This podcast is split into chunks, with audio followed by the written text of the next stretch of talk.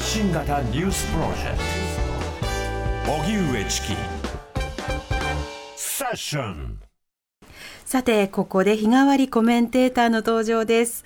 本日の担当、一般社団法人ノーユースノージャパン代表理事の農場桃子さんです。よろしくお願いいたします。よろしくお願いします。はいお願いします。えー農場さんは若者の投票率が80%を超えるデンマークに留学したことをきっかけに若い世代の政治参加を促進するノーユースノージャパンを設立。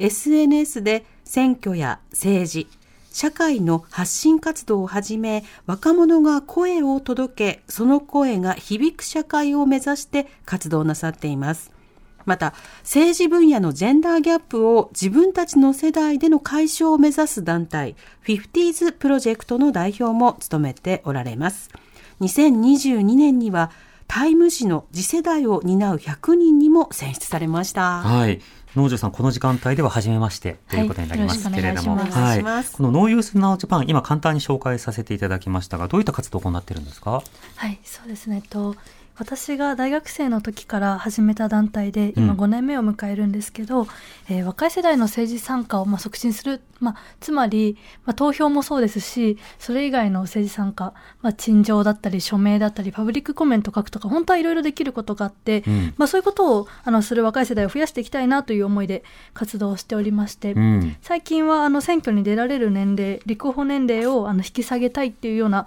ことをあの主に活動しております。うん、なんとなく世の中で決められたシステムのルールは、まあ、それに従わなきゃいけないという感覚があるかもしれないけれども、実はおかしいなと思ったら変えられる。まあ、それをこう実際にまあ示して見せるという活動ですか？そうですね。あの紹介いただいたように私は2019年にデンマークという国に留学をしていて、まあ、そこで同年代の友達が本当にアクティブに政治に参加しているのをあの見たんですね、うん。で今まで政治って政治家がやるものだと思ってたんですよ、うんうん。でもそうじゃなくて政治家を育てるのも有権者国民市民だったりしてあのいい政治家を育てていくためにはいい有権者いい市民がいなきゃいけないというふうに思って、まあ、そういう活動をずっとしてきます。うん。なんか出てきた政治家について、ああ、あの人ダメだな、みたいな、期待できないなって思うだけではなくて、それを育てられない自分たちの土壌を見直すことが必要だということなんですね。そうですね、うん。そして、フィフティーズプロジェクト、こちらはいかがですか、はい、あのこちらは去年の夏に始めた団体なんですけど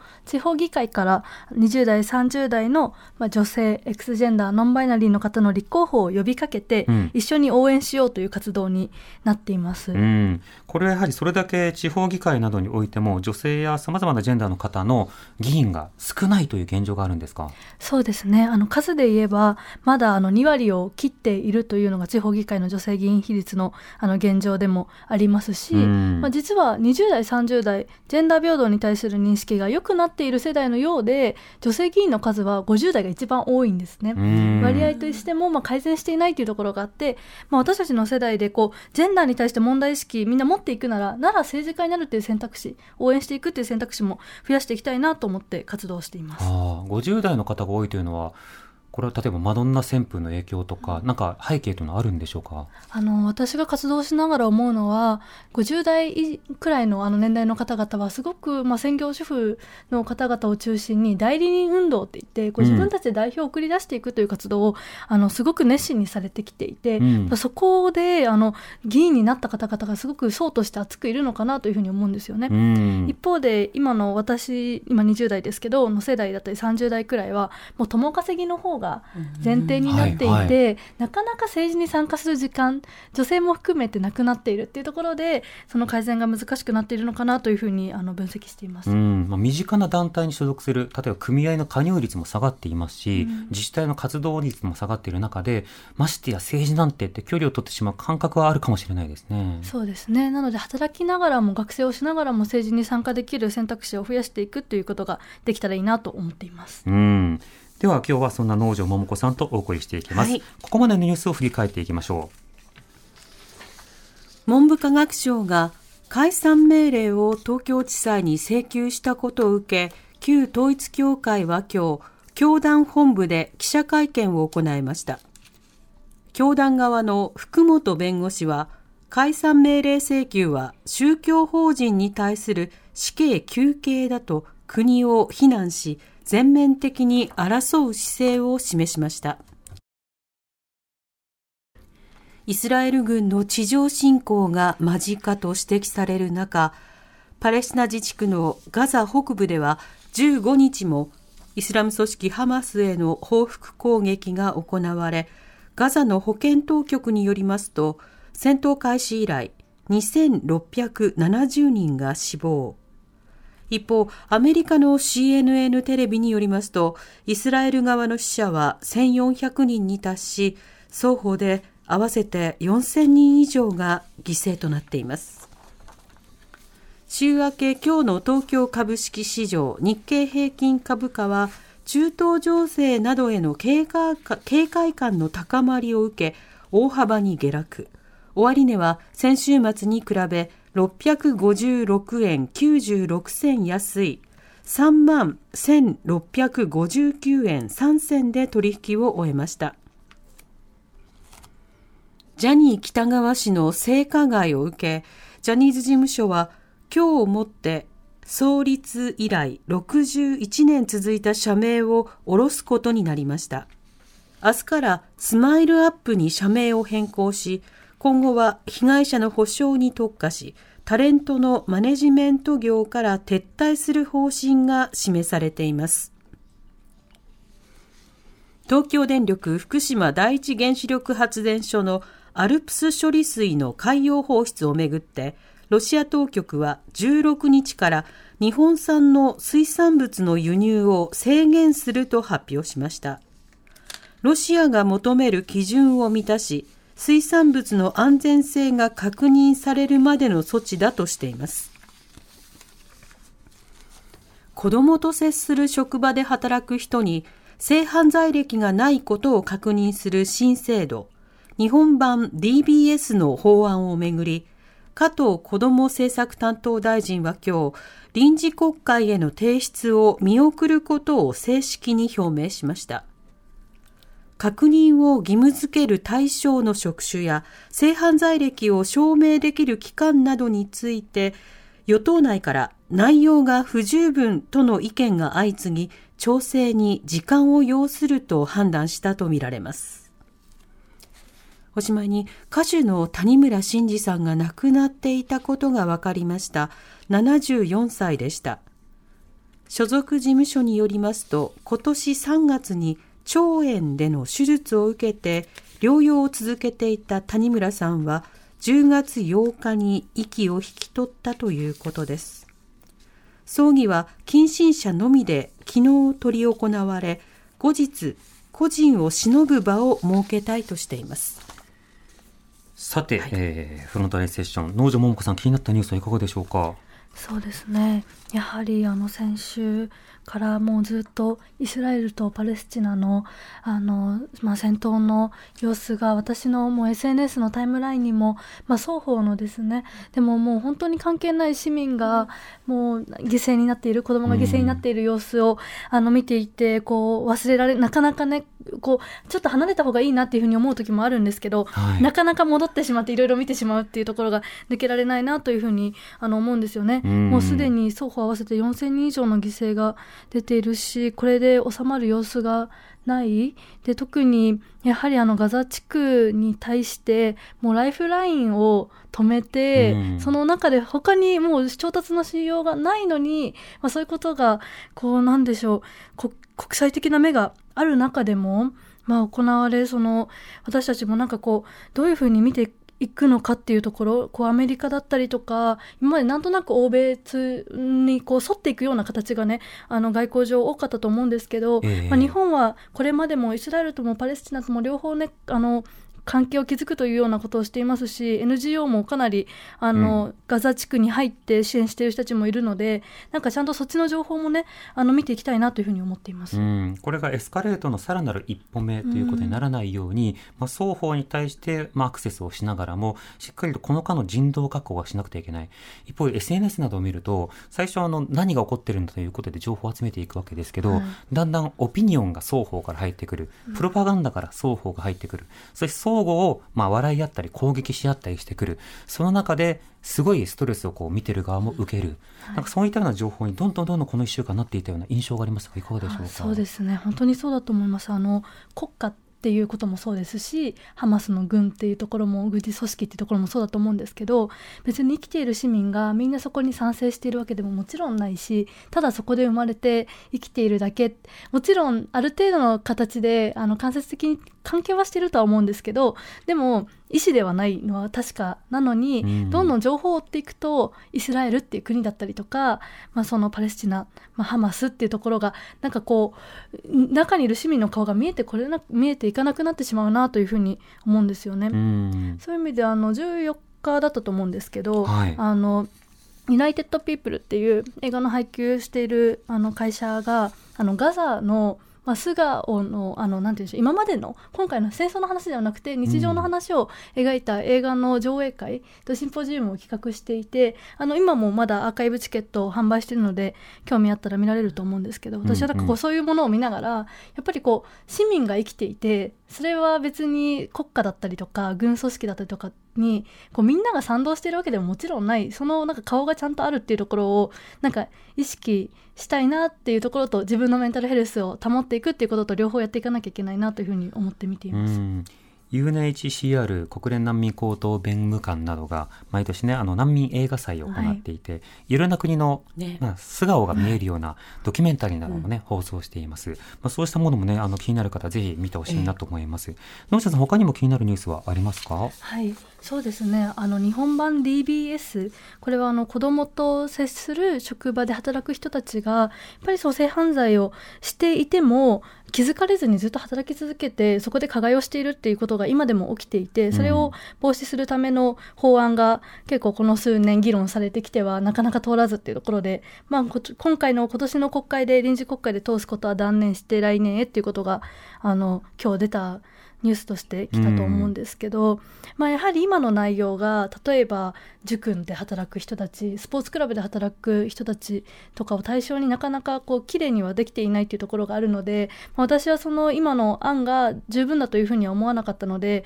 あのそういう意味でもまあしょうがないかなというふうに思う一方でやっぱりこれが遅れれば遅れるほど被害者が増えているっていう現状もあると思っていて、まあ、ちゃんと来年の国会ではまず通してほしいしどうしてこういうものに時間がこれなこれだけかかってしまうのかっていうところをあの考えたいなというふうに思いました。うん。まあ、ミニマムにスタートをさせつつその後の再犯防止とか合わせて進め見せるのはその加害をもう起こさないで済むようにするためのいろいろな機会プロプログラム、はい、そうしたものをこう合わせていくということ。このプログラムというものと今回の DBS というものとさまざまな社会づくり合わせて進めていくということが必要ですがそれはあのその都度ねあの拡張していくタイミングごとにあの十分な議論も進めてほしいですね。本当にそうですね。あの私の周りの友人の中でも、まあ、結構びっくりするくらいに例えば塾の先生から性被害を受けたことがあるとかあの通っていたまあその塾が一番家庭教師とか学校でとかもそうなんですけどいろいろあってでもみんななかなか諦めて警察にも言ってなかったりして件数としてカウントされてないことも本当に多いと思うんですよね。でなかなかこう調査がうまくできていない中でなんかこうなかなか子供が受けた被害ってカウントとしてもあの実情よりもま少なく、うん、あの世の中でこう認識されているのかなというふうに思うこともあってそういう意味でも調査もそうですしやはりあのちゃんとここういうところにこう責任を持って進めていくということが必要かなというふうに思います。そうですね。対策をしっかりと進めることがまず大事かなと思います。さてこの後は農場桃子さんに一番気になるトピックスを紹介してもらいます。発信型ニュースプロジェクト。荻上チキ。セッションここからはフロントラインセッション日替わりゲストが今一番気になるトピックスについてお話しくださいます。はい。さて農場さん今日はどんなテーマでしょうか？はい。えっと今日はえー、今年の4月にあった統一地方選挙分析から見えた若年女性の政治錯覚の壁という話をあのさせてもらいたいなと思います。うん先ほどね、あの、フィフティーズプロジェクト、はい。要はそのジェンダー平等を実現する、そうした議会が誕生するような活動を行っているということですけれども、あの、具体的にどういった理由でこの地方議会に着目しているんでしょうか？そうですね。あの、まあ、私たちそのそもそもまあ女性の数を増やしていかなきゃいけないという活動ではあるんですけど例えば先週のニュースを見ていてもですねあのセッションでもたくさん取り上げていましたけど埼玉県で、あの虐待禁止条例の案が出てきてうん。通ってしまうかっていうあの話が。あって、まあ、一応そこは止まったということがあったと思うんですけどなんでこんなにも現実離れした案が出てくるのかっていうところを見た時にそれを提出した自民党の県議団あの見てみると58人いるんですけど女性が3人しかいなくてうん5%なんですね。はい。で埼玉県議会全体でも93人中15人しか女性がいなくて16%ってところでこれでも今年4月選挙があった時に過去最多になったっていうことでニュースになってたんですよ。うんだからそのなんて言うんでしょうこういろんな、まあ、なんでこんなのができてしまうのみたいな条例だったりとか、はい。まあ、そのあとは行政の施策みたいなものを見た時に背景にぱりチェック機能だったりとか提案機能としての議会がなかなか多様性がなくて一部の固まっているその属性の人たちだけで決めていることがあるからなかなか住民が欲しいものになってこないんじゃないかなっていう問題意識があります。うんそうした中でそのジェンダーバランスを整えるためにまあ活動しているということですけれども、はい今回統一地方選挙に合わせて調査が行われた、まあ、その内容ということですがこれはどういったものなんでしょうか？はい、えっと、フィフティーズプロジェクトでは今年4月にあった統一地方選挙で、えー私たちのあの理念に賛同する20代30代の女性29人を支援して24名が議員になりました。うんでこの29人が経験したというものというのはあのこの人たち独自のものではなく共有してこうい今の社会の中で20代30代の女性が候補者になるのはどういうことなのかということがあのすごくこう明らかになるんじゃないかなというふうに思って、はい。あのまあ、これからの立候補者の人たちの役に立てばいいしあとは環境面を変えるためにも調査ができたらいいなということででチキさんがあの所長を務める社会調査支援機構チキラボさんに依頼をさせてもらって、はい。一緒にあの調査をさせてもらいました。はい、そうなんです。私があのはい、はい。一緒にコラボをして、うん。調査設計をして、ええで調査とあとワークショップを行ったんですね。で調査の内容はじゃあ簡単に私の方から紹介した方がいいですかね。あのこれ実際に当選した方も当落選された方も含めてワークショップに参加してくださったので、ワークショップを通じて2つの試みをしました。はい一つはあの共通の項目を聞くアンケートですね。どんな体験をしましたか？それはポジティブな体験もそうだし、え動機、出馬した動機もそうですし、あとハラスメントとかネガティブな経験をしましたか？ということも聞きました。これあのすでにね、あの政府があの過去に行った調査項目というのがあって、それと同じような項目を聞くことなどによって、今回の出馬経験がどうだったのかを明らかにするという、そういった調査なんですね。でもう一つが、まあ、ワークショップ、まあ、いわゆる KJ 法と呼ばれるもので、あの、これは、あの、川北二郎さんという方が作った手法なんですが、皆さんも一回はやったことがあると思います。要は、模造紙を目の前に置いて、で、あの、ポストイットとかになんかいろいろメモ書いてペタペタ貼って、後でみんなでグルーピングして、それにグループに名前をつけていくみたいな、よくあるタウンミーティングとか使われるやつなんですけれども、それで、あの、ネガティブな経験やポジティブな経験を出馬前と出馬後でどう経験したのかを、まあ、尋ねる。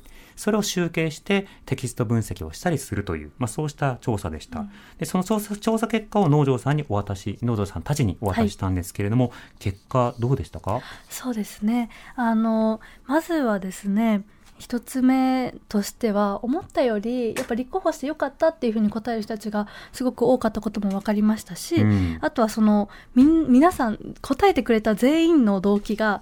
あの国政や地方政治に女性の声を反映させるためで100%だったんで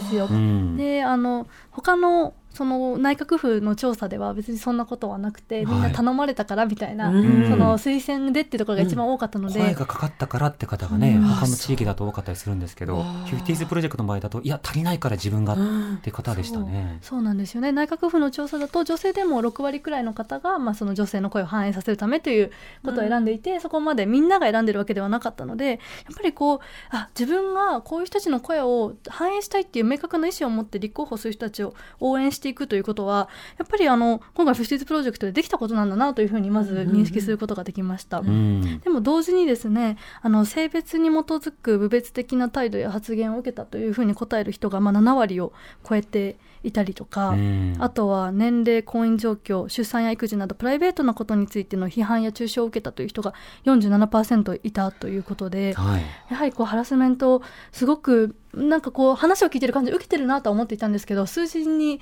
すると本当に多くのあの若年女性の候補者がまあ受けているという現状があるのかなということが分かりました。うんまあ、いわゆる票ハラという言葉がね、うんあの最近では注目されるようになりましたが、はいあの内閣府の調査だと全ての年代に対して調査をするんですけど、今回は 50s プロジェクトに参加をした主に20代30代まあ前後の方々が多くあったわけですがそうするととりわけリスキーだということもわかるわけですね。となると出馬支援をするためには、そうしたリスキーなあの政治状況や選挙状況を変えなきゃいけないよね、なのに若者は出馬しないなんて叩いてても、いやいや超リスキーじゃんってなってしまうからっていう課題も見えてきますね。そうですねあとはそのハラスメントについての話で票ハラといって有権者からのその票を入れてあげるんだからっていうハラスメントもあるんですけど、うん。同時にこの活動をしていて気づいたことがあの私たち現職ブロックっていうふうに呼んでるんですけどすでに地方議員をされているあの方々がもういる中で選挙がまたあるってなった時に、まあ、基本的にこれまで議員をやっていてまた出たい人たちの意見がすごく優先される。うん。なので、こう政党の中からじゃあ何人に公認を出すかとか推薦を出すかっていう話になった時に、まあ、ひ増え人基本的には人が増えれば増えるほど票は割れるので、はい。あの票数が減ってしまう。受かるとしてもあの減ってしまうということがある中で若い女性が出てきたら自分たちの票を取られてしまうっていうところでその公認を申し込んでこれから女性増やしていこうって話は一応上ではねこう上というか国レベルではあるんですけど、その地方のあの県連だとかその下のあの自治体の組織の中で見るとあの、まあ、推薦になってしまったり公認が取れなかったりみたいなことがかなり起きていて、うんうん。でみんな自分が悪いと思うんですよ。能力が足りなかった経験が足りなかったとか、なんだけれどもこれだけ全国であの一人じゃなくて本当に何人もが経験していることを見るとこれはその人の責任ではなくてやっぱりあのこういう傾向があって政党にもあのそういうことが起きないようにしていってほしいということを要請しなきゃいけないなということもあの思いましたうね。ん、それまでその地域とか政党に貢献してくれた人順みたいな格好にすると、うん。どうしても年功序列そして年長者ということになると男性が多いっていうことになると女性の順番を待たなきゃいけない。でもそれをすると若年の声が届けられないじゃないかってなりますね。そうですねあのその話で言うと今回もう一つ調査で分かって面白かったこと自分たちも気づいていなくて面白かったことはあの今回その調査に、えっと協力してくれた、えー、50s プロジェクトから立候補した21人の平均居住年数が5.1年だったんですね。うん選挙に出るまでにその地域に住んでいた年数の平均が5.1年ということででこれ内閣府の調査で同じあの項目があるあって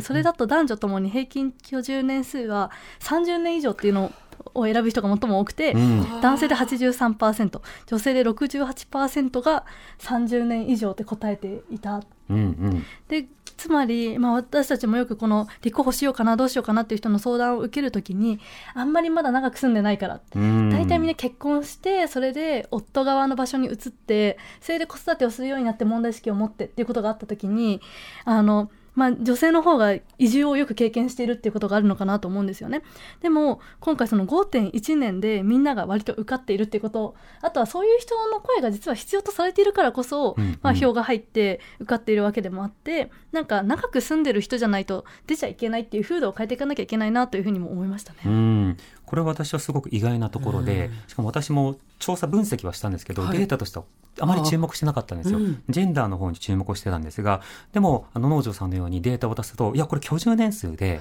多くの人がやっぱり移住者なのに出るのとかもう少し長く住んでから出たらとか私なんかまだ2年目だからっていうことでうん。自粛する。でもそういった声をむしろ議会に届けないと議会の多様性が生まれないっていうことになるわけですよね。そうですねやはりあの町に住んでる人たちどの地域でもやはり移住者が0人なんて町はなくて、うんでもなかなか議会では長く住んでる人の声しかなかったら、やっぱりそれは見落としがある。でもあの実際今回 50s プロジェクトから参加した候補者の中でも結構何人も初めて自分が移住者としての候補者だったっていう人がいたんですよ。ああ移住者初の。移住者初とか移住者なのによくこれだけ票取ったねって落ちたとしても褒められるっていうことが結構あのあってああんまり気づいていなかったんですけどこれほどまでに、まあ、特に地方とかが中心かなと思うんですけど、うん、あの移住者に対してなんか立候補者としてちょっと欠けているみたいなイメージ、まあ、小さい頃からね住んでた方が知り合いも多いということもありますし、うん、なんかそういうことがあったのかなと思いますね。U ターン I ターンっていうことがね推奨される一方で多分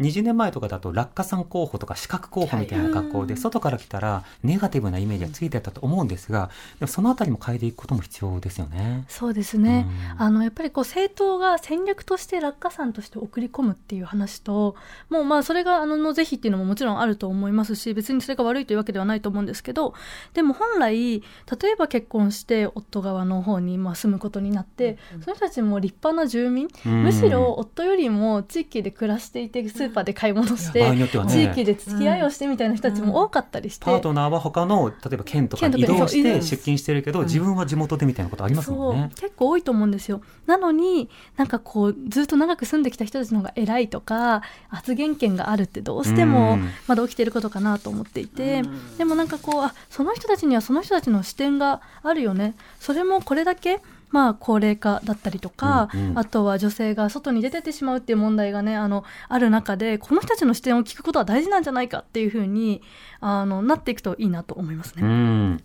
また今回の調査では、まあ、出馬してよかったっていうポジティブな回答をした方が圧倒的だったりして、やっぱり怖いんじゃないか、すごく辛いんじゃないかっていう思いがある中で、こうした出馬を実際に経験した人たちが、ある種、ロールモデル、要は、あの、お手本のような格好になっていくっていうのも見えてきますよね。うんうん、そうですね。あの、やはり、まあ、受かった人はもちろんなんですけど、残念ながら落選してしまった人たちもみんな、いや、でも出てよかったと思ってるとか、うん、感想、聞けてよかった。そういうね、感想が本当に多いんですよ。でもそれをやっぱり立候補してみたことによって地域で私はこういうことを考えていますって旗を上げたことによって、うんうん、今までつながってなかった人たちとつながることができてあ意外と同じことを考えてる人この町にもいたんだって気づくことにもなっていて、ん。なんかそういうねあのこうどうしても女性議員を増やすっていう話をするとハラスメントっていうこうどうしてもね辛い話をしなきゃいけないことになるんですけど、うんうん、あのそれだけじゃなくてこう良かったこともあるんだよってそういう感想をねもっと広げていけるといいなっていうのを今回の調査ですごく学びました、うん、出馬した段階でもシステムとネットワークを少し変えているっていうこともあるんですね。さて今日は農場もんこさんに伺いました、はい、ありがとうございました。ありがとうございました。またお待ちしています。明日のコメンテーターフォトジャーナリストの安田夏樹さんの担当です。お知らせに続いてはベンチャー企業キュレーションプログラムブーストをお送りします。荻上チキ